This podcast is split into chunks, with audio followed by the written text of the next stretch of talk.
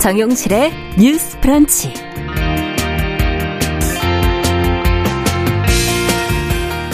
안녕하십니까. 정용실입니다. 아, 교육부가 오는 12월 새 교육과정 고시를 앞두고 이 교육 관계자 그리고 국민의 의견을 지금 수렴을 하고 있습니다. 아, 그런데 도덕 교과와 관련해서 성평등, 다양성을 부정하고 혐오를 조장하는 의견들이 쏟아졌다고 하는데요. 이런 현상을 도대체 어떻게 봐야 될지 성평등한 사회를 만들기 위해서 학교에서는 그럼 무엇을 가르쳐야 하는지 오늘 주간 똑똑똑에서 같이 한번 생각해 보겠습니다.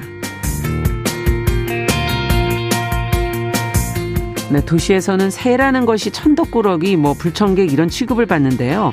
어, 그래서 더럽고 뭐 먹이를 줘서는 안 된다, 뭐 엉뚱한 곳에 둥지를 지어 사람을 귀찮게 하는 존재다 이렇게들 여겨질 때가 많죠. 하지만 하늘과 땅은 또 새들의 것이기도 합니다. 도시와 자연 속의 새들의 터전이 사라지고 멸종 위기종이 지금 늘어나고 있는 현재 더 늦기 전에 공존할 방법을 고민해야 하지 않을까 하는 생각이 드는데요. 바로 이런 마음으로 다양한 새들의 존재를 알리고 연구하는 학자이자 창작자인 한 분 오늘 초대석에서 만나보도록 하겠습니다. 기대해 주시고요. 10월 7일 금요일 정용실의 뉴스 브런치 문을 열겠습니다.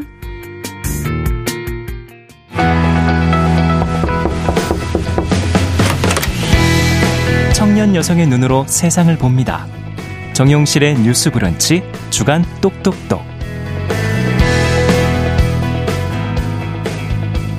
네. 오랜만에 유성환 님이 출석 체크를 해주셨네요. 네, 반갑습니다. 자, 오늘 금요일에는 저희가 사회 현상에 대한 청년 세대 여성들의 다른 생각, 다양한 생각들을 좀 귀 기울여 들어보는 그런 시간이죠. 주간 똑똑똑 오늘도 두 분 자리해 주셨습니다.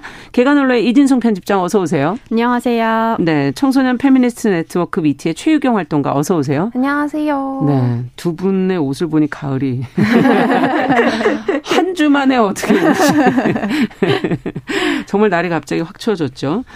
자, 근데 오늘 저희가 얘기할 내용은 2022 개정 이 교육과정 시한 공청회가 지금 시작이 됐고요. 생각지 못한 지금 여기에서 논란이 지금 벌어지고 있습니다.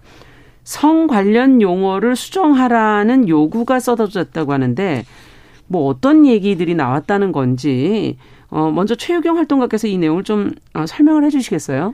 네, 좀 지난 19일에 교육부가 발표한 2022년 개정 교육과정의 시안에 대한 주요 국민 의견에 따르면요. 이제 고교 통합사회 영역에서 뭐 성취 기준 해설에 사회적 소수자 사례로 명시된 성소수자를 삭제하고 또 도덕 영역에서는 성평등을 양성평등으로 수정하고 그리고 인권 관련 지도 시에는 어떤 동성애, 성전환, 낙태 등 사례가 포함되지 않도록 조치한다라고 이야기가 나왔고요. 그리고 보건 영역 지역에서는 뭐 성평등, 젠더, 섹슈얼리티, 뭐 성인지 감수성, 사회적 소수자 등 양성 이외의 성으로 해석될 수 있는 용어와 좀 성적 자기결정권, 재생산권 등 청소년 가치관에 혼란을 줄 수 있는 용어의 삭제와 같은 내용이 좀 명시되어 있었습니다. 음. 그래서 좀 간단하게 말씀드리자면 네. 어떤 좀 섹슈얼리티나 재생산권처럼 좀 예민하거나 사회적 논란이 될 만한 어떤 단어들을 이런 학교 교육 과정에서 모두 삭제하고 제외하겠다라는 것 인데요. 네. 또 이후에 좀 업데이트되는 소식들에 따르면 따르면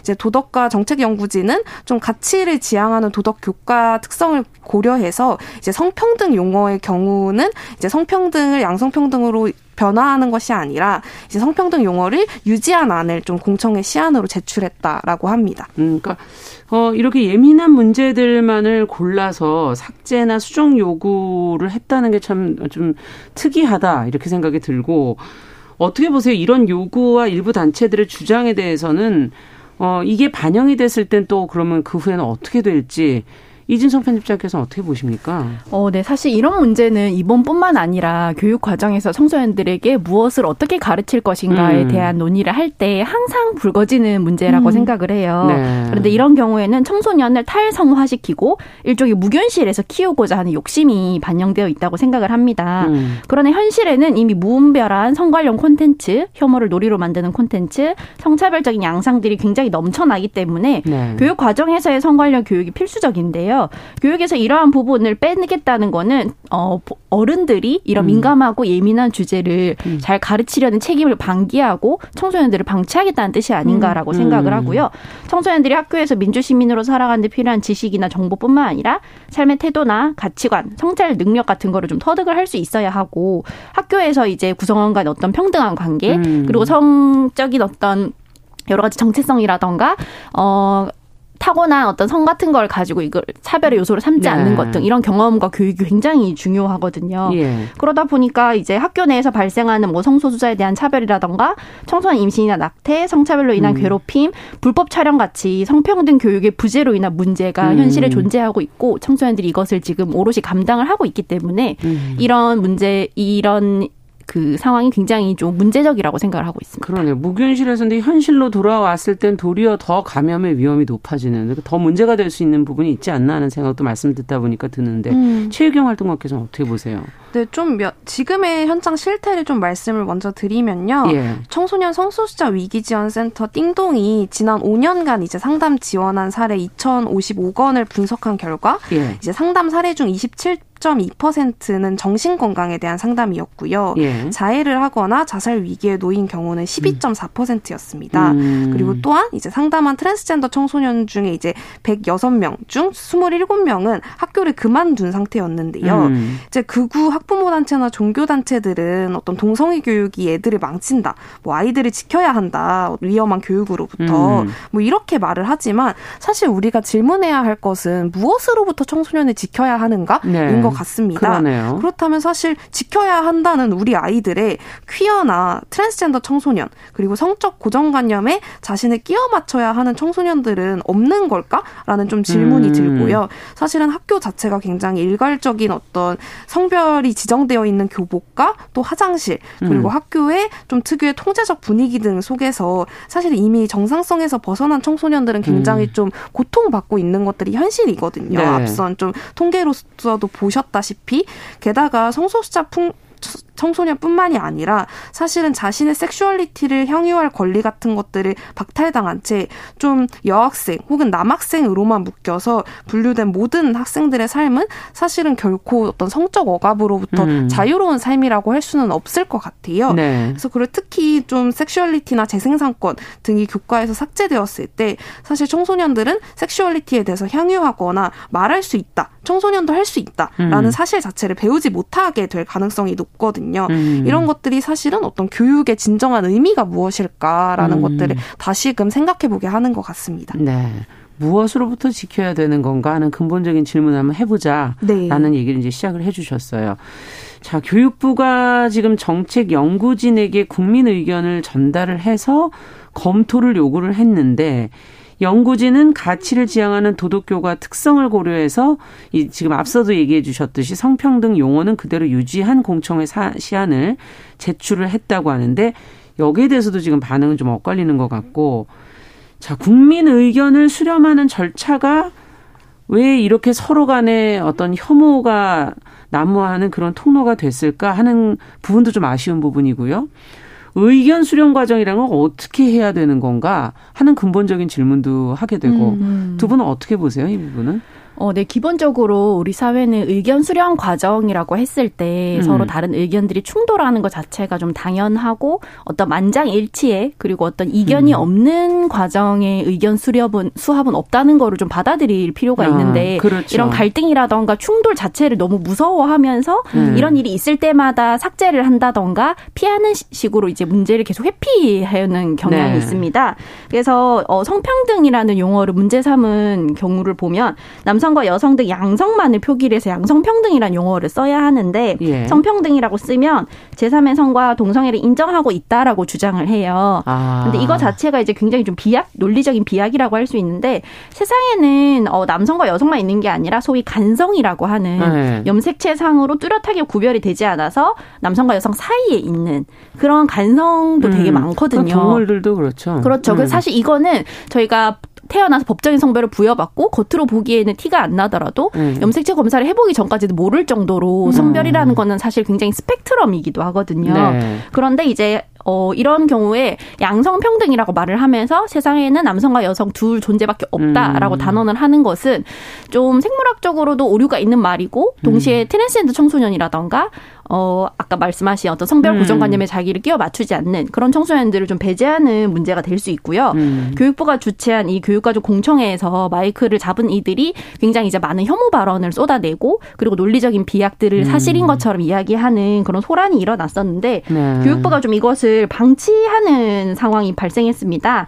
근데 이거는 표현의 자유라기보다는 혐오 발언 차원에서 어.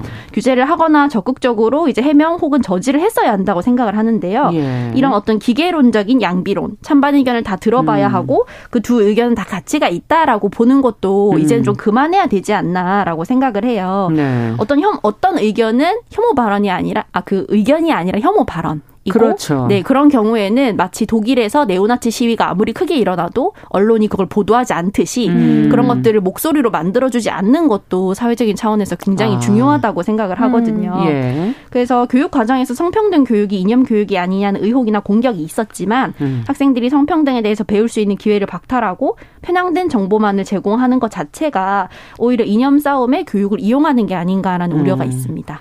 아, 성평등을 또 이념 교육이 아니냐 이렇게 보기도 한다. 네. 예, 어떻게 보세요? 네. 좀 진성님 말씀에 되게 동의가 되는 부분들이 많은 것 같은데요. 결국에는 사실 사회나 정부나 음. 사, 어떤 사회나 정부가 혼란, 충돌 이런 것들을 너무 좀 과도하게 두려워하는 음. 것이다라는 음. 생각이 들어요. 그래서 기존에 어떤 유지되어 왔던 뭔가 진실인 것 같았던 전통이나 관습들이 깨지고 부서질 때 사실은 사회에 필연적으로 사실 혼란이라는 것이 생기게 그렇겠죠. 되잖아요. 네. 게다가 정부를 이루고 있는 이들 역시 사실 대부분 전통과 관습을 만들어 왔거나 혹은 너무 오래 오랫동안 사실 그 전통과 간습을 음. 따라왔던 이들이 대부분의 정부를 구성하고 있는 이들이거든요. 음. 하지만 결국에는 사실 사회라는 것이 지속적으로 나은 방향, 더 괜찮은 방향으로 나아가기 위해서는 음. 이런 혼란이라는 것들이 당연히 있을 수밖에 없고 또 무릅써야 한다라는 생각이 듭니다. 음. 그래서 누군가의 권리를 보장하고 사회에서 좀 약하고 낮은 곳에 있는 이들의 손에 잡는 일은 사실 필연적으로 시끄럽고 불편한 일이 될 수밖에 없겠지만 그렇죠. 결국에는 사실 그 거의 정부의 역할이기도 하거든요. 음. 그럴 때 정부가 어떤 이런 충돌이나 혼란 이런 것들을 조금 더 좀 감안해야 하지 않을까라는 생각이 듭니다. 네. 의견을 수렴하는 과정에서는 당연히 이제 충돌과 갈등과 혼란이 있는 것은 당연하다. 그걸 좀 당연하, 좀 담담하게 받아들일 필요도 있다라는 얘기도 해주셨는데, 자 어쨌든 어 뉴스를 저희가 이제 보다 보면은 최근에는 참 어, 실망스러운 뉴스들이 좀 많이 이어지고 있지만 음. 그 속에서 우리 사회 구성원들의 변화를 또 느낄 수 있는 그런 뉴스들도 있어요. 인권에 대한 어떤 감수성이라든가 또 성평등이라는 가치 이거를 바라보는 시각들이 전과는 확연히 좀 달라졌다는 느낌을 받게 되고 그러면 이렇게 달라진 현실 속에서 교육 현장도 어느 정도는 변화를 받아들이고 또 거기에 대해서 교육을 할 필요가 변화된 거에 따른 교육도 또 가야 되는 거 아닌가 하는 생각도 들거든요. 어떻게 보십니까? 이런 어, 현실 속에서 어떤 내용, 어떤 방식의 교육이 필요하다고 보시는지 좀 구체적으로 얘기를 좀 해주시죠, 두 분께서. 음, 네. 이거를 보면은 이제 시안에서 성취 기준을 적용을 할 때 고려 사항에 사랑과 성을 바라보는 다양한 윤리적 관점에 관한 이해를 바탕으로 현대 사회에서 만날 수 있는 성과 결혼, 가족 관련 쟁점들을 주체적으로 해결할 수 있는 실천 역량을 기를 수 있는 교수 학습이 이루어지도록 한다라는 내용이 어렵네요. 새로 요 네. 아무래도 이런 문서들 네. 조금 어려운 경향이 있죠. 네. 네. 사실 지금 시대의 학생들은 청소년들은 스마트폰과 인터넷의 사용으로 그 어떤 세대보다 교육 바깥의 정보를 빨리 받아들이고 그렇죠. 네, 또 사회 변화에 민감하고 유연한 세대이기도 합니다. 음. 그만큼 또 외부의 혐오 콘텐츠나 성차별 문화를 빨리 학습하기도 하는데요. 예. 동시에 성평등 교육을 통해서 우리 사회의 고질적인 문제인 소수자 차별 문제나 성차별적 관행을 함께 나, 바꿔 나갈 수 있는 음. 어, 시민 사회 일원으로 함께 성장할 기회이기도 음. 하거든요. 그래서 포괄적이고 좀 일상적인 내용의 성평등 교육이 필요하다고 생각을 하는데요. 네. 현장에 있는 교사들의 말을 종합을 해봤을 때 예. 가급적이면 좀 어릴 때부터 교육을 시작을 하는 게 좋다고 해요.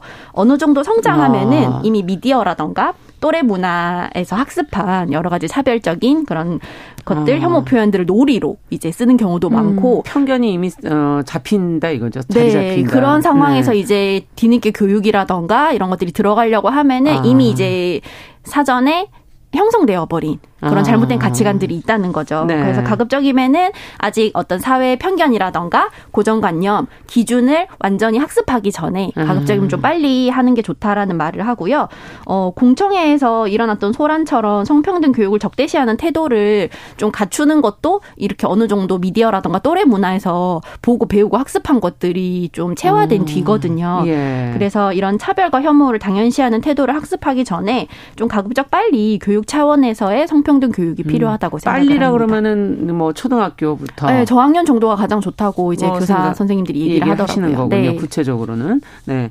그러면 어, 최유경 활동가께서는 어떻게 보십니까 이 문제를? 네, 사실 이번 좀 흐름 또 마찬가지고 좀 예. 2018년부터 이어졌던 스쿨미투 운동 이후에 계속해서 좀 성평등 교육에 대한 요구들이 계속해서 늘어나고 있는데요. 예. 사실 개인적으로는 성평등에 대해 가르친다. 라는 것은 굉장히 다양한 해석으로 각각 각기의 사람들에게 좀 다가간다라고 생각해요. 어. 그래서 사실 제가 생각하는 성평등 교육이라는 것은 네. 사실 성평등 교과를 신설하는 방향만은 아니거든요. 그래서 물론 성평등이나 페미니즘 같은 가치 그 자체를 가르치는 것도 너무 중요하겠지만 예. 동시에 사실 학교 자체가 별로 성평등하지 않고 평등하지 않을 때 주입식 교육으로서 성평등을 가르치는 것이 사실 어떤 의미를 가지는지에 대한 대한 좀 의문이 아. 듭니다. 그러니까 교육을 아무리 주입식으로 해도 네. 그것이 네. 무슨 의미가 있느냐. 그러니까 실천을 하는 교육을 해라 이런 얘기신 맞아요. 건가요? 어떤 학생들에게 네. 좀 와닿는 교육이 음. 필요하다라는 거죠. 와닿는 환경과. 네. 그래서 그럴 때 사실은 저는 성평등 과목뿐만이 아니라 음. 좀그 자체로 좀 페미니즘적인 학교가 필요하다라는 학교가. 생각이 드는 것 같아요. 네. 사실은 학교 전반의 구조에서 성평등과 소수자에 대해 고민하고 논의할 때 결국 성평등에 대한 가치는 당연히 좀 환경으로서 자연스럽게 학생들에게 중요한 것으로 자리 잡게 음. 되거든요. 네. 최근에는 서울시에서 이제 학생인권 조례 폐지를 위한 주민조례 청구한 청구인 명부가 서울시의회에 제출됐는데요. 그래서 네, 이거는 학생인권 조례를 폐지를 하기 위한 명부가 지금 네, 제출됐다는 맞아요, 맞아요. 거예요. 네, 그래서 어. 학생인권을 이제 폐지해야 된다라는 어. 목소리가 높아졌다라는 뜻으로 이해해 주시면 될 것 같아요. 네. 그래서 그럴 때 사실 학생들의 권리, 인권을 계속해서 침해하고 무너뜨리려는 시도 속에서 음. 사실 당연히 학생들은 이런 흐름 속에서 소수자의 권리나 이에 대한 중요성에 대해서 배우지 못하게 되는 것이 너무 당연하거든요. 네. 그래서 그럴 때 어떤 교육을 접하는 이들은 어떤 일방적이고 어떤 한 사람이 일방적으로 주입하는 교육 전에 사실 구조와 환경으로부터 우선적으로 좀 가치를 감각할 필요가 있다라고 음, 느끼는 것 같습니다. 그래요. 교육이라는 게 강압적인 방식이 과연 맞느냐, 문화로서 이렇게 저 스며들게 하는 것이 맞느냐 하는 부분도 고민해 볼 필요가 있다는 생각도 네. 들고 학생 인권 조례를 어, 어떻게 또 대하느냐는 태도도 결국은 그런 것을 보여주는 것이다라는 맞아요. 말씀이시네요. 자, 어, 그러면 어, 지금 김진희 님께서는 우리 사회는 다양한 생각, 다양한 성별도 있다는 거, 그래서 존중받아야 되고 존재를 인정해야 한다는 것을 교육해야 하는데 왜 이런 말을 없애려고 하는지 참 시대에 맞지 않는 생각인 것 같다. 이런 의견을 지금 주시고 있고요. 이 세상에 진실이나 답이 어디 정해져 있는 게 아닌데 갈등 또한 더 나은 관계를 위해서 필수적인 과정이라고 생각을 하는데 무조건 갈등을 없애려고 하는 교육이 잘못된 게 아닌가 하는 그런 생각을 하신다라는 의견을 보내주셨습니다. 야, 참 성평등을 교과로 가르치는 것도 물론 중요하겠지만 교육만으로도 사실은 또 바꿔지지 않는 부분도 있는 것 같고. 맞아요. 네. 도덕 시간에 늘 옳은 내용을 배웠지만 저희가 그럼 과연 그렇게 하고 네. 그렇지 않은 건 확실한 것 같은데. 네. 네. 자 그렇다면 어떤 정부가 해야 할 역할이 이 교육을 좀 넘어서서 있는 거 아닌가 하는 생각도 음. 좀 들어요. 지금 오늘 교육 얘기로 시작을 했지만 네. 조금 더 범위를 넓혀서 결론을 가보죠. 네, 어쨌든 음. 어, 말씀드렸듯이 청소년들도 우리 사회 일원으로 살아가고 있기 때문에 음. 단순히 음. 학교라는 공간에서 교육이란 어떤 한정된 기회로 학습을 한다거나 뭔가를 가르친다고 해서 음. 어떤 전반적인 변화가 일어나거나 그것 효과를 발휘하진 않거든요. 음.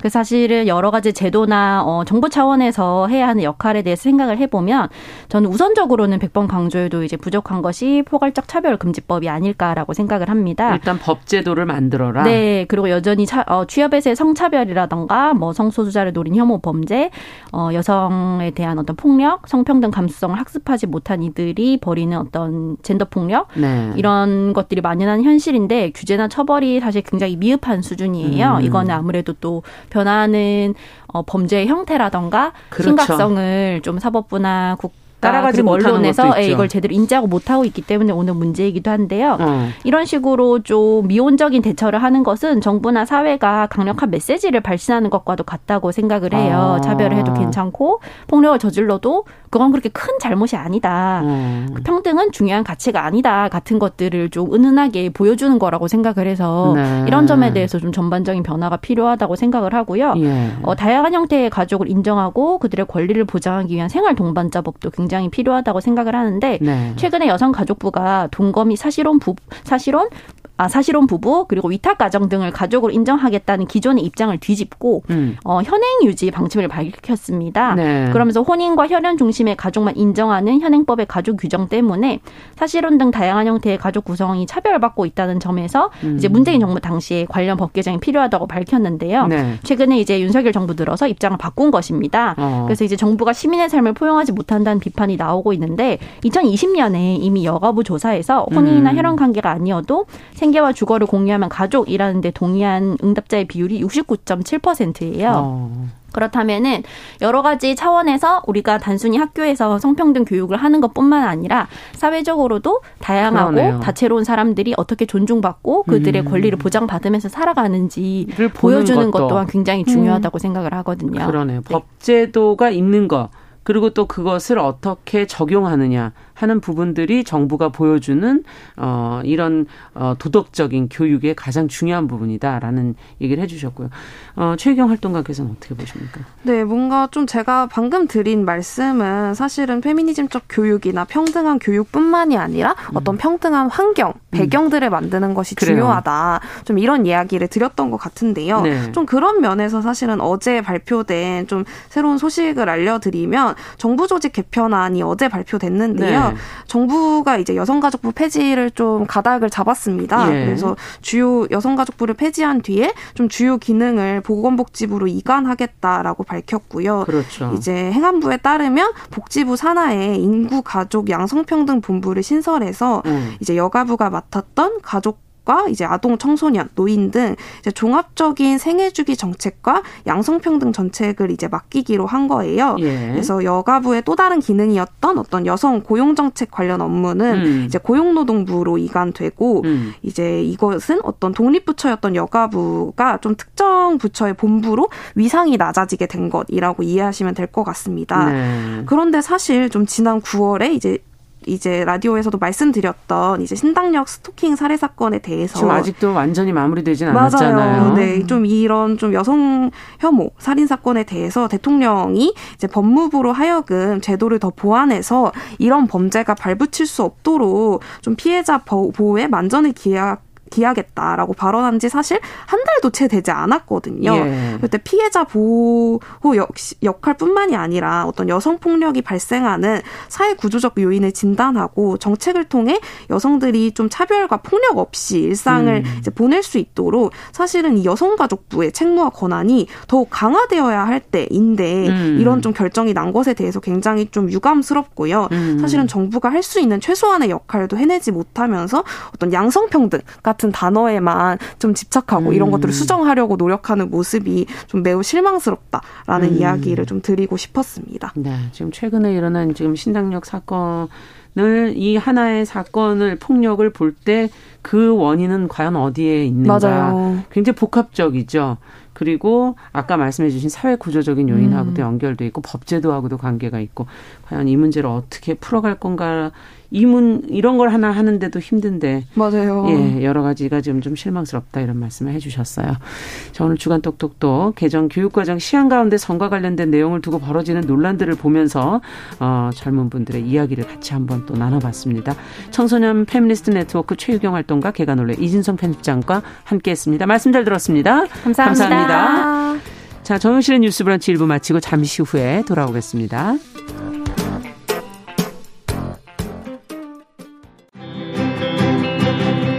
남성의 입장에서 여성의 입장을 이해하는 그래서 사실 이 역지사지의 태도가 한국 사회로 지금 필요한 것이 아닌가.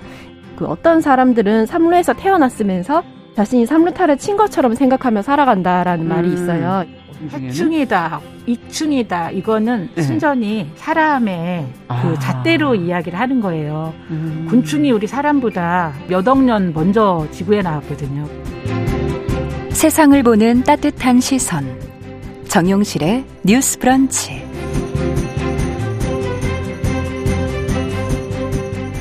네, 정용실의 뉴스 브런치 듣고 계신 지금 시각 11시 31분입니다. 자, 저희가 금요일에는 다양한 분야에서 활약하는 여성들을 만나고 있습니다. 금요 초대석. 어, 아기 공룡 둘리의 또치 기억하시죠? 루니툰의 노란색 트위티, 뭐, 이 밖에도 여러 뭐, 애니메이션을 보면 말을 하고 날아다니는 새 캐릭터, 어, 많이 봤기 때문에 어느덧 친근함을 느끼게 되기도 하는데요. 어떤 존재를 좀 더 알고 싶고 좋아하게 만드는 감정 중에 하나가 바로 친근함이라는 게 아닐까 싶습니다. 어, 멸종 위기의 새들을 귀여운 캐릭터로 그려서 다양성, 소중함을 알리는 생태학자이자 창작자인 최그린 씨가 하는 일도 어찌 보면 이런 친근함의 씨앗을 대중에게 뿌리고 있는 건 아닐까? 뭐 이런 생각을 해보게 되는데요. 자, 그래서 오늘 초대석의 손님, 밑 그린의 최그린 대표 어, 모셨습니다. 어서 오십시오. 네, 반갑습니다. 네. 최그린입니다. 네. 아니, 그림을 그리는 생태학자. 예? 그러시고 또 탐조 문화 콘텐츠 제작소라고 밑 그린을 설명해 놨더라고요. 네. 음.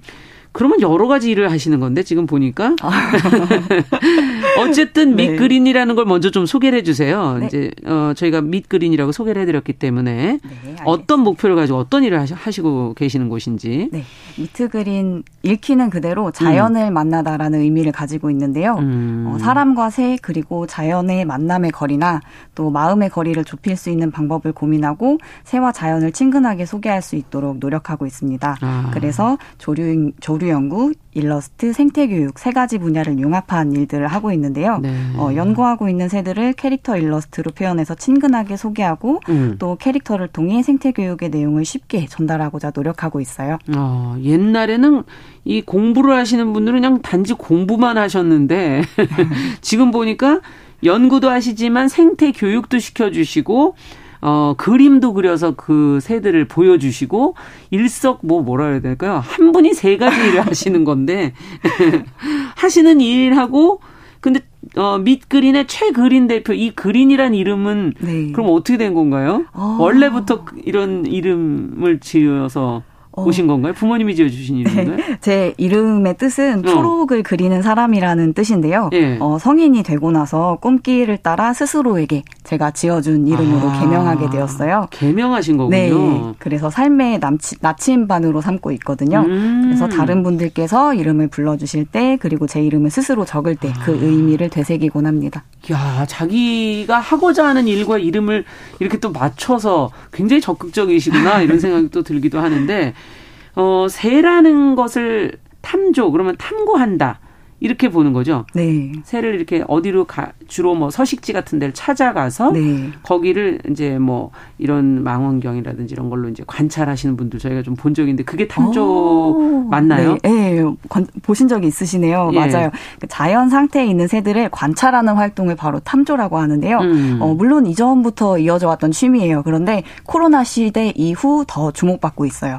어, 어 자연 환경에서 만나는 새들을 만나는 활동, 활동이기 때문에 예. 자연 친화적이면서 또 새들을 찾아 걸으면서 자연스럽게 산책을 하게 되거든요. 그렇죠. 그러면 가벼운 운동이 되고 건강에도 도움이 되고요. 어. 또 새들에게 방해가 되지 않도록 어, 보통 혼자 또는 작은 인원으로 이루어지기 때문에 소규모 아. 활동으로 적합하거든요. 음. 어, 또 말씀하셨던 것처럼 어, 쌍안경이나 조류 도감을 함께 준비해 주시면 더 재밌게 탐조 활동을 하실 수 있는데요. 음. 어, 물론 맨눈으로도 최소한의 관찰이 가능하긴 하지만 쌍안경을 통해서 새와의 거리를 유지하면서 그렇죠. 더 뚜렷하게 관찰하고 또 도감에서 오늘 내가 만난 새의 이름을 찾아보고 정보를 음. 확인할 수 있어요. 그래서 우리나라 새로 보통 까치, 참새, 비둘기 정도 정도로만 가장 많이 보잖아요. 네, 맞아요. 그 세종을 보통 저도 물어봐도 세종에서 멈추는 거예요. 네. 그런데 네. 이렇게 세종만 떠올리셨던 분들께서 처음 조류도감을 펼쳐보시면 아. 마 놀라시는 분들이 많으실 텐데 아. 그 이유가 국가 생물 종목록에 따르면 그 작년 기준으로 우리나라에 나타나는 새가 548종이거든요. 그렇게 많아요? 네. 그래서 탐조를 즐기시는 분들께서는 그 중에서 내가 만났던 새의 종수를 헤아리는 그런 재미가 있고요. 아. 또 만나고 싶은 새를 찾아 찾아서 타 지역으로 여행을 탐조 여행을 어. 떠나시는 분들도 계세요. 또 어, 탐조인들의 축제가 또 있는데요. 네. Big Bird Race라고 해서 Big Bird Race Race 네. 네. 탐조 대회가 있어요. 아 그런 게 또 있군요. 네, 그래서 함께 탐조를 즐기는 대회로서 음. 약속 된 기간 동안 얼마나 많은 새를 찾았는지로 등수를 결정해요. 야. 그래서 그 기간 동안 열정이 아주 불타오릅니다. 아 그러면 지금 548종이 있다고 548종. 이 중에서 지금 최그린 대표가 만나본 새는 그럼 어느 정도 되는 거예요? 어, 저는 어. 100종 정도 세알이다가 그 이후에 기록을 멈췄는데요. 음. 네, 다시 세알려 보겠습니다. 돌아가서. 어느덧 좀 많이 하고 난 다음부터는 헤아리기 안 돼서 그러신 거죠? 어, 뭘, 그 전까지 어. 모으듯이 하나씩. 네, 예. 저도 그런 재미를 찾아서 이렇게 음. 종수를 기록하다가 그보다는 이제 만났던 새도 또 만나는 아. 기쁨이 있다 보니까. 그렇죠. 네. 다른 의미로 좀 전환이 된 거군요. 네. 네. 어쨌든 아 이게 다른 것보다 방해를 하면 안 돼. 새들이 참 예민하잖아요. 저희가 참새도 이렇게 지나가다 보면 저는 이제 참새 있는 걸 모르고 지나가지만 포르르 제가 음. 오기도 전에 날르잖아요. 네, 맞아요. 그만큼 사람들의 움직임이라든지 뭐 이런 거 되게 예민하잖아요. 네, 맞아요. 그래서 항상 거리를 네, 맞아요. 그 새와 사람의 거리는 새가 결정하거든요. 사람이 따라갈 수가 없어요. 새는 아. 말씀하셨던 것처럼 예민하기 때문에 사람이 어. 다가가면 포르르 날아가잖아요. 네. 그래서 서로의 거리를 존중하는 탐조 방법으로 쌍안경이나 망원경을 아. 사용하시죠. 그 거리는 우리가 이 정도면 대가 아니라 그들이 떠나기 떠나지 네. 않도록 하는 맞아요. 그 그게 네. 거리라는 얘기군요. 네. 사무실이나 이런 게 지금 충남 서천에 있다고 들었는데 네. 왜 거기에 있는 거죠? 새가 거기 많습니까? 아, 예, 네, 그 맞습니다. 어. 어. 우선 어떤 새를 만나기 위해서는 음. 그 새에 대해서 먼저 알아봐야 되거든요. 그렇죠. 친구를 사귈 때처럼. 아. 그래서 산, 산, 바다, 강에서 만날 수 있는 새가 달라요. 오. 그래서 바다 한가운데서 참새를 찾으라 그러면 못 찾잖아요. 그렇죠. 그래서 뭐 보통 우리가 사는 도시에 아파트, 영화관, 음. 마트, 카페가 다양하게 있어서 살기 좋은 곳에 사람들이 음. 모이는 것처럼 다양한 서식지가 있는 곳에서 또 다양한 새들을 만날 수 있어요. 음. 그러면 또 말씀해 주셨던 것처럼 저희 사무실이 충남 서천에 네. 있는데 네. 서천은 자연이 잘 보존된 지역이라서 산들 바다강에 다양한 서식지가 있기 때문에 그곳에서 아. 살아가는 다양한 종류의 새들을 만나볼 수 있고요. 또 음. 특히 또 소개해드리고 싶은 게 갯벌이 잘 발달돼 있어요. 아. 그래서 우리나라의 다른 갯벌들과 함께 물새의 서식지로서 가치를 인정받아서 작년에 세계 자연문화 유산? 세계 자연유산에 등재되기도 음. 했을 뿐만 아니라 음. 어. 또 람사르 그렇구나. 서식지로 지정돼 있기도 하거든요. 네, 그만큼 새들이 많이 찾아오는 곳이에요. 갯벌하면 저희는 뭐 조개나 뭐 이런 것들의 보고라고만 생각을 했는데 네. 새들도 거기를 좋아하는군요. 맞아요. 먹이가 네. 풍부하니까요. 아 그러네요. 네. 음 그래서 여러 가지 다양한 서식지를 만날 수 있는 곳이 서천이다. 네. 어, 새 특별하게 이렇게 관심을 갖게 되시고 한 이유가 처음부터 궁금합니다. 어린 시절 언제쯤입니까? 어. 떤 계기가 있었나요? 맞아요. 계기가 있었는데요. 네. 사실 저는 그 새해 어릴 때부터 관심을 가지진 어. 못했고 어. 성인이 되고 나서 진짜요? 네. 오. 그래서 어, 앞에서 말씀드렸던 제 고향이 충남 서천이거든요. 아 고향이세요? 네. 근데 10년 전에 어. 제가 대학을 졸업하고 고향에 내려와서 우연히 듣게 된 수업이 탐조 수업이 있었어요. 음. 그때 처음에는 큰 흥미 없이 따라갔어요. 그렇죠. 왜냐하면 어. 저는 그 전까지 마을 갯벌을 지루한 곳 그냥 늘 봤던 곳이니까. 네, 늘 봤던 곳이라서 초등학교 때부터 소풍으로 맨날 가는 거예요. 그럼 아, 가면은 너무 뻔한데 아, 어. 저기 우리도 서울 갔으면 좋겠는데.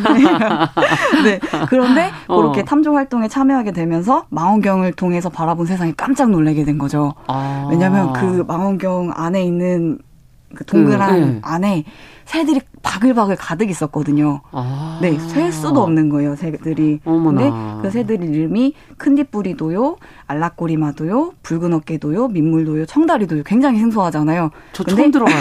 맞아요. 저도 그때 처음 어. 들어봤는데 생전 처음 들어보는 이름의 새들이 있는 거예요. 아. 그래서 그 존재 자체도 정말 저에게는 충격이었고, 어. 왜냐면 제가 평생 살아온 곳에서 이렇게 많은 새가 살고 있었다고? 근데 모르셨던 거잖아요. 네, 저는 한 번도 못 봤거든요, 이 네. 새들을. 그런데 심지어 이 친구들은 제가 태어나기 전부터 여기에 왔었던 애들이에요. 더 유래가 깊네요. 네, 그래서 어. 너무 신기했고 그 전까지는 시, 그 고향은 제게 답답한 시골. 하루빨리 음. 떠나고 싶은 곳이었지만 음. 이후 탐주에 빠지게 되면서 새들에 대해 공부해보고 싶다는 생각을 하게 되어서 어, 대학원에도 진학하게 되었고요. 그리고 이쪽으로 새 네, 관련으로 맞아요. 네. 오, 그 전에 전공은 전혀 그쪽이 아니고 어, 관련된 생물 쪽이긴 한데 유전을 유전 아. 네, 실험실에서 유전자를 조금은 다르네요. 네 식물 음. 쪽으로 공부를 했었는데 음. 새에 관심을 가지게 되면서 이제 조류 생태학 아. 쪽으로 전공으로 대학원을 가게 됐죠. 그래서 음. 지금은 신기하게도 떠나고 싶었던 시골 서울에 다시 돌아와서. 돌아왔어요. 네. 근데 마음이 달라졌잖아요. 맞아요. 그렇게 된 음. 이유가 저는 몰랐지만 이 소중함을 다른 분들에게 더 알리고 싶어. 알리고 싶어서요. 네. 그리고 사실은 제일 잘 아는 곳으로 오셨기 때문에 더 뭔가를 하시기도 편하실 것 같기도 아, 하고. 아, 맞아요. 아무래도 음. 애정이 기반이 돼 있다 네. 보니까 더 아끼는 마음으로 소개시켜드리고 있는 그렇군요. 것 같아요. 그러면 새를 또 그림으로 내가 이렇게 해야겠다. 라고 생각하신 건 또 무슨 이유가 있을까요? 어, 제가 그 평소에 그림을 취미로 그렸어요. 음. 근데 새를 좋아하게 되면서 자연스럽게 좋아하는 새가 그림의 대상이 된 거예요. 아. 네. 그렇게 관찰 일지로 그림을 그리면서 당시에는 미처 관찰하지 못했던 새들의 특징을 알게 되기도 하거든요. 아. 그래서 그 그림에 뭐 계절감, 분위기, 감정과 같은 당시의 기억을 또 되새길 수 있어요. 음. 그리고 그 그림들을 SNS에 그때 공유하곤 했는데 어, 탐조를 하면서 느꼈던 있었던 따스한 순간들을 그림을 통해 다른 분들에게 전하고 싶었던 어, 것 같아요. 그쪽에도 좀 재주가 있으신가 봐요. 아무리 마음은 있어도 어. 못 그리면 안 되잖아요. 어, 어. 잘 모르겠어요. 그리다 아, 보니까 네, 된것 같아요. 네. 어, 그림 그리신 지는 그럼 얼마나 되신 거예요? 어, 뭐 그림은 초등학교 때부터 좋아했으니까요. 아, 그렇군요. 네. 그또 능력이 있기 때문에 그를 어, 새라는 내가 좋아하는 것으로 발현을 또 하시게 됐군요. 지금 곽정원님께서 두루미 얘기를 하시는데 두루미가 네. 어 가족 단위로 산다고 다큐를 보고 알았다면서 어 맞아요. 도심에서 가끔 강가에서 두루미를 네. 볼 때가 있거든요. 아. 가끔. 네네. 음, 정말 두루미 얘기를 하시니까 저도 생각이 나네요. 음, 어. 제가 그 소개해드리고 싶은 두 새가 있는데 어. 그 두 새가 두루미와 백로예요. 오. 왜냐하면 많은 분들이 헷갈려 하시거든요. 아 정말 헷갈리네요. 저도 모르겠네요. 뭐 제가 말한 네. 게 두루미가 우선, 맞나? 우선 두루미는 어. 겨울철새예요. 겨울철새고 멸종위기 종이기도 하고요. 아, 잘못 얘기한 것 같은 느낌이 어, 어, 이번 기회에 제가 네, 말씀드릴 수 있어서. 하겠습니다. 네. 네. 그래서 뭐 보통 어, 흰 몸에 음. 몸이 길쭉하고 좀 큰 몸집의 새라서 음. 비슷하다고 생각을 많이 하시는데 아. 우선 두루미의 특징은 여기 정수리에 붉은 피부가 노출되어 있고 그리고 아. 눈 아래 눈 여기 앞쪽부터 턱 밑 목까지 네. 검은 깃이 있어요. 그리고 오. 이렇게 날개를 접으면 꼬리처럼 보이기도 하는 이 셋째 그 날개 부분에. 깃이 검거든요. 근데 아. 백로는 전체적으로 하얀 편이고. 네, 백로 말 그대로 하얀새라서 또 이 새는 만약에 청계천에서 어, 백로인지 두루미인지 하는 새를 네. 본것 같아. 그러면 백로일 확률이 높아요. 그러네요. 백로는 흔히 볼 수 있는 새들이거든요. 아. 저도 백로네요. 어, 그럴 수도 있을 것 같아요. 이 귀한 두루미를 제가 봤을 리가 흔치 않을 것 같고 뭐 붉은 정수리 이런 거는 본 적이 없는 것 음. 같아요. 야, 새의 사랑스러운 점이 뭡니까? 어, 다른 동물도 많잖아요. 저는 네. 이제 강아지를 키우니까 강아지가 항상 제일 사랑스럽단 말이에요. 음. 근데 새는 어떤 점이 사랑스럽습니까? 아, 우선은 음. 저 이제 다양한 물론 매력이 있는데 이게 일종의 네. 뭐라 그래야 될까 팔불출처럼 자기 좋아하는 아, 거 네. 자랑하게 되잖아요. 아, 맞아요. 지금 저도 그러려던 참이었습니다. 저 같은 경우에는 음. 그 새의 눈이 참 매력적이라고 생각해요. 아. 그래서 새들의 눈을 보면 정말 그 티 없이 깨끗한 순수한 느낌을 받거든요. 물론 모든 새가 그런 건 아니지만 까맣고 반짝반짝거리는 눈동자를 보면 그 제 마음이 아. 정화되는 것 같아요. 네, 제가 진짜 아 잘못했구나 제가 반성도 하게 되고 네. 네. 그리고 겨울철에는 이제 보온을 위해서 깃털을 부풀리거든요. 그러면 통통해 아. 보여요. 되게 아. 귀엽죠. 네 그렇군요. 아 겨울엔 춥기 때문에 그러는 네, 겁니까? 공기층을 만들면 더 아, 따뜻하게 네, 그 날개 안으로 네, 공기를 집어넣어서 그래서 통통해 보이는 거예요. 아, 그렇군요. 야, 정말 새의 사랑스러운 점을 이렇게 또 얘기해 주시니까 새를 다시 한번 들여다보고 싶어지는데, 어, 522 프로젝트라는 제목으로 지금 우리나라에서 보는 새들을 네. 그림으로 소개하신 게 있었거든요. 네. 음, 이 프로젝트에 대해서도 좀 말씀을 해 주시죠. 아, 제가 522 프로젝트라고 이름 붙인 그 프로젝트는 우리나라 음. 새들을 캐릭터로 소개하는 프로젝트예요. 음. 그래서 522란 이름은 생물 다양성의 날인 5월 22일에서 따왔거든요. 아. 그래서 우리나라 새들의 다양성을 알리려고 노력하는 프로젝트라고 생각해 아. 주시면 될 것 같고요. 네. 그 새에 대한 설명을 길게 하지 않아도 어, 요즘 사람들 많이 바쁘잖아요. 그래서 네. 한눈에 어떤 새인지 알아보실 수 있게 하나의 이미지로 보여드리려고 노력하고 음. 있어요. 그래서 하나의 이미지에 새들의 외형적인 특징 그리고 음. 이 새가 겨울철 새인지 여름철 새인지 그렇죠. 텃 새인지 그리고 흔히 볼 수 있는 새인지 만나 만나기 어려운 새인지 음. 또 멸종위 기종인지 어떤 서식지에 찾아오는지 먹이는 어떤 걸 선호하는지 아 그래 그런 것도 궁금하네요. 네 음. 그런 내용도 같이 담아서 어 2019년부터 한 종씩 매주 소개를 하면서 96종의 새들을 캐릭터화했고요. 한 주에 한 종씩. 네. 야, 그래서 대단하네. 이거 다 그려야 되는데. 네, 맞아요. 어. 그리고 시즌 1을 그렇게 마무리하고 지금 시즌 2를 준비하고, 준비하고 있습니다. 계시는군요. 네. 야, 그러면 청취자들이 지금 어 나도 한번 어떤 그림이 좀 보고 싶은데 하시면 어떻게 어. 접근할 수 있는 거예요? 네, 저 초록창에서 음. 최그린 또는 미트그린을 영어로 M E E T G R E N을 음. 검색하시면 저희 사이트가 검색되거든요. 그렇죠. 네, 거기 사이트에서 캐릭터 일러스트와 앞서 말씀드렸던 조류 연구, 생태 교육에 음. 관련된 자료도 같이 확인하실 수 있으세요. 아, 그렇군요. 밑그린으로 들어가셔서 네. 예, 자료들을 찾아보시면 된다. 저희가 지금 두루미하고 백로 얘기를 했더니 1474번님이 바로 지금 질문을 주셨어요. 외가리하고 백로는 그럼 뭐가 다? 어, 같은 과에 있는 굉장히 비슷한 두 아, 종의 새인데요. 아. 네. 외가리랑 백로라고 질문하셨나요? 예. 백로도 사실은 종류가 많아요. 그래서 크기에 따라서 중대백로, 어. 중백로, 쇠백로라고 있거든요. 오. 우선 새 이름에 쇠가 들어가면 소랑 비슷하다고 생각하시면 돼요. 작다. 크기로 말씀드렸잖아요. 아, 중대, 중쇠 요런 식인데 어. 어, 우선은 그냥 다 묶어서 백로. 주로 어. 하얀 새들을 백로라고 하면 외가리는 완전히 하얗진 않아요. 그래서 뭐 다 큰 어, 어른새가 네. 특징이 두드러지니까 그렇게 말씀을 드리면 음. 댕기깃이라 그래서 귀 뒤에 남색으로 이렇게 길게 늘어진 깃이 있어요. 아. 그리고 목 앞에 이제 점이 있는 것처럼 무늬가 있고 날개 색깔도 회색 느낌이 강하거든요. 그래서 오. 어. 완전히 하얀 새는 아니라서 딱 둘이 같이 있을 때 아 얘는 백로고 아 얘는 음. 구분이 되실 수 있을 것 같네요. 그러면 이 둘도 흔하게 볼 수 있는 건가요? 네. 아까 백로는 좀 흔하게 본다 네, 했는데 맞아요. 아, 그렇군요. 아, 또 질문이 날카로운 질문들이 이렇게 실시간으로 들어오고 있답니다.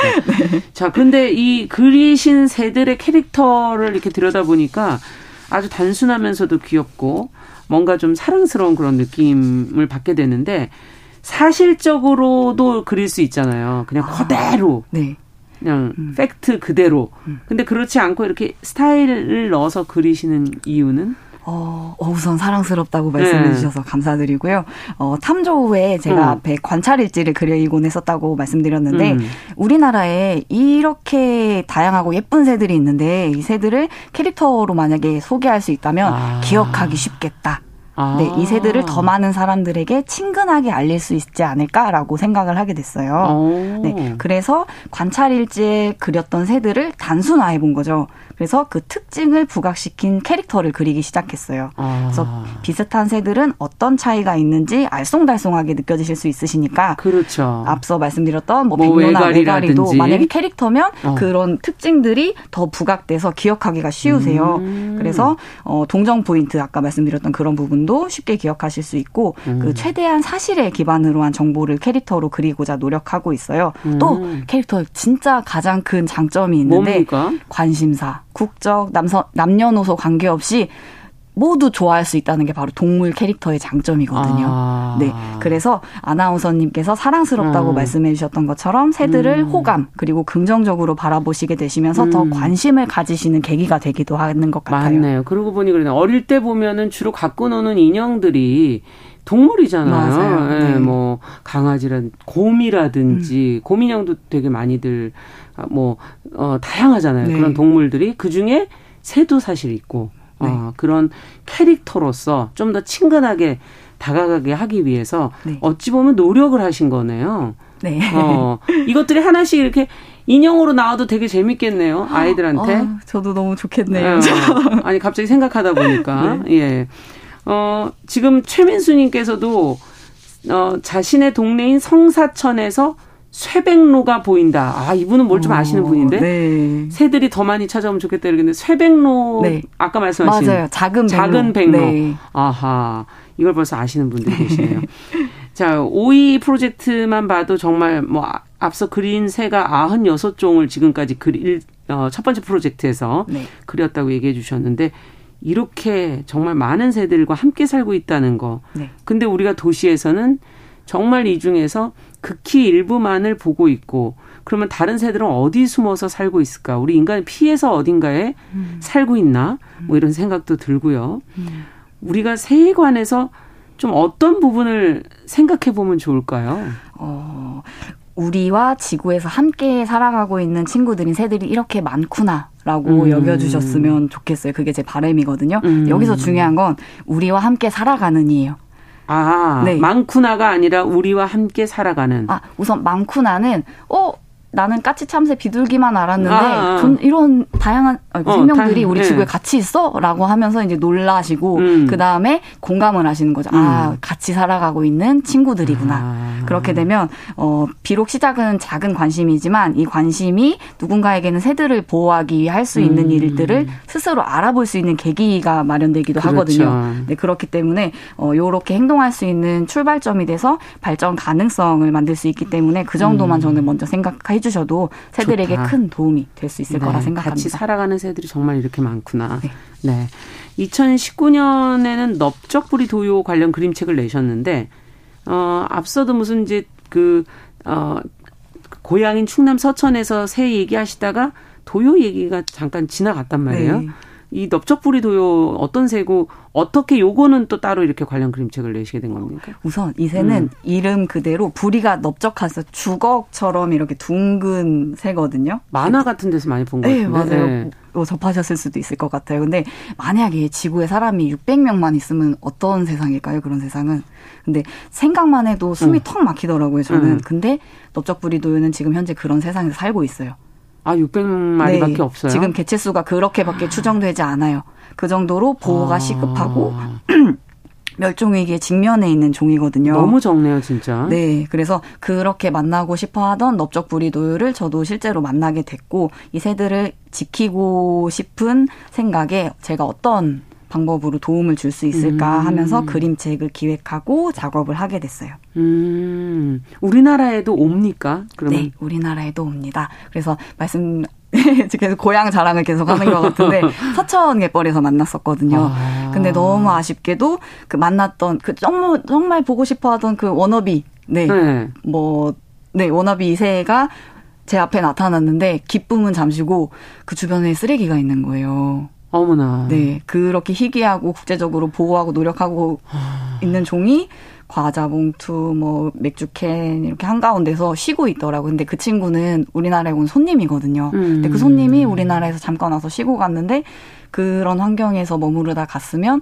어, 우리나라를 어떻게 기억할지 음. 좀 걱정이 되기도 하면서 또 올까 네. 뭐 이런 생각도 들기도 하고 네. 음. 네 그래서 이런 부분에 대해서 알리고 좀더 같이 보호했으면 좋겠다는 생각에 그림책 작업을 하게 됐어요. 그렇군요. 지금 말씀을 듣다 보니까 지금 어 우리나라 도시 환경 또 그리고 그 갯벌 환경, 자연 환경 이거 가, 자체도 새들이 살기에 어떤 환경일까? 네. 음, 어, 좀 힘든 환경들이 많지 않을까 이런 생각이 드는데 그 지역 지역별로 좀 떠오르시는 생각들이 있다면 한번 좀 얘기를 해 주신다면요. 아. 뭘 개선하면 좀 좋을까요? 우선 그 음. 그 아까 말씀드렸던 우리가 함께 살아가는이라는 초점에서 음. 생각하면 쉬워져요. 내가 살고 싶은 지구가 어떤지, 음. 우리가 살고 싶은 새와 함께 사는 지구가 어떤 모습인지. 음. 그래서 어, 코로나 이후에 마스크 쓰레기가 많아지거든요. 아. 근데 사람에게 편리한 이 귀에 거는 요 끈이 새들에게는 족쇄가 돼요. 그래서 발이 아. 한번 걸리면 새들은 빼질 못해요. 그래서 야생 환경에서 어렵게 살아가다가 결국 사체로 발견되는 경우들이 발견되고 있어서 아. 어 요런 부분 작은 실천이거든요, 사람에게는. 네. 그런데 새들과 함께 살아가는 네. 쓰레기로 버리시더라도 맞습니다. 어쨌든 그 끈을 좀 끊어서 네. 그러면 버리 맞아요. 이렇게 버려달라. 하면 끊어지니까. 예, 예. 가위가 아니더라도 손으로라도 그렇죠. 해서 네. 좀 버려주시면 좋겠다. 네. 아, 새에 대한 관심, 공존하고 노력, 그 보호하기 위한 노력이 정말 필요한데, 네. 어, 도움이 좀 어, 되고 있다고 작게라도 느끼실 때 스스로 내가 새한테 그래도 요만큼은 도와주고 있는 거 아닐까? 네. 그런 보람을 느끼시는 순간도 있을 것 네. 같은데. 제가 온라인에서는 SNS 통해서 한종 한종 새들을 소개하고 있거든요. 음. 그때 귀여운 캐릭터로 새들을 만나시면서 죽은 새를 본 이후에 트라우마가 생기신 거예요. 근데 그 음. 트라우마가 사라지셨대요. 그리고 아. 굿즈를 통해서 먼저 캐릭터로 새들을 접하고 더 관심을 가지게 되었다는 분도 있고요. 아. 또 오프라인에서는 제가 새들을 알리기 위해서 일러스트 페어 같은 행사에 참여하거든요. 그렇죠. 그때는 그냥 딱 반응이 어 뭐야 새가 왜 이렇게 귀여워 이렇게 하면서 멈추세요 그 자리에 멍 때리고 계신 거예요 그리고 어난 새 안 좋아하는데 얘는 괜찮다 네. 하면서 친구분들이랑 새에 대해서 이야기를 하시는데 아. 그렇게 일상 속에서 자연스럽게 새에 대한 관심이나 대화가 생겨나는 모습을 음. 바라보면서 저는 작게라도 새들에게 긍정적인 도움이 되고 있다고 음. 느끼곤 합니다 그러네요 뭔가 잘못 만나면 두려움을 갖게도 되니까 그런 거를 좀 내려놓으실 수 있는 계기가 되면 좋겠다 이렇게 얘기해 주셨고 이제 이제 시간이 다 돼갑니다. 아, 네. 가을입니다. 네. 가을에 만날 수 있는 철새 어, 딱 하나 기억할 수 있는 것만 좀 얘기를 해주신다면? 아, 가을에 지금 네. 겨울 철새가 벌써 오고 있어요. 어. 새들은 빨리 옵니다. 그래서?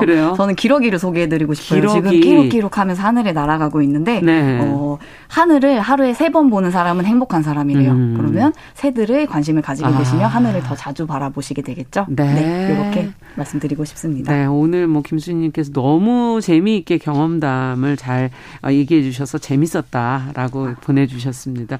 앞으로도 열심히 활동해 주시기를 바라면서 밑그린 네, 최그린 대표와 함께 이야기 나눠봤습니다. 감사합니다. 감사합니다. 네, 정영실의 뉴스브런치 금요일 순서도 같이 인사드릴게요. 저는 다음 주 월요일에 다시 뵙겠습니다. 안녕히 계십시오.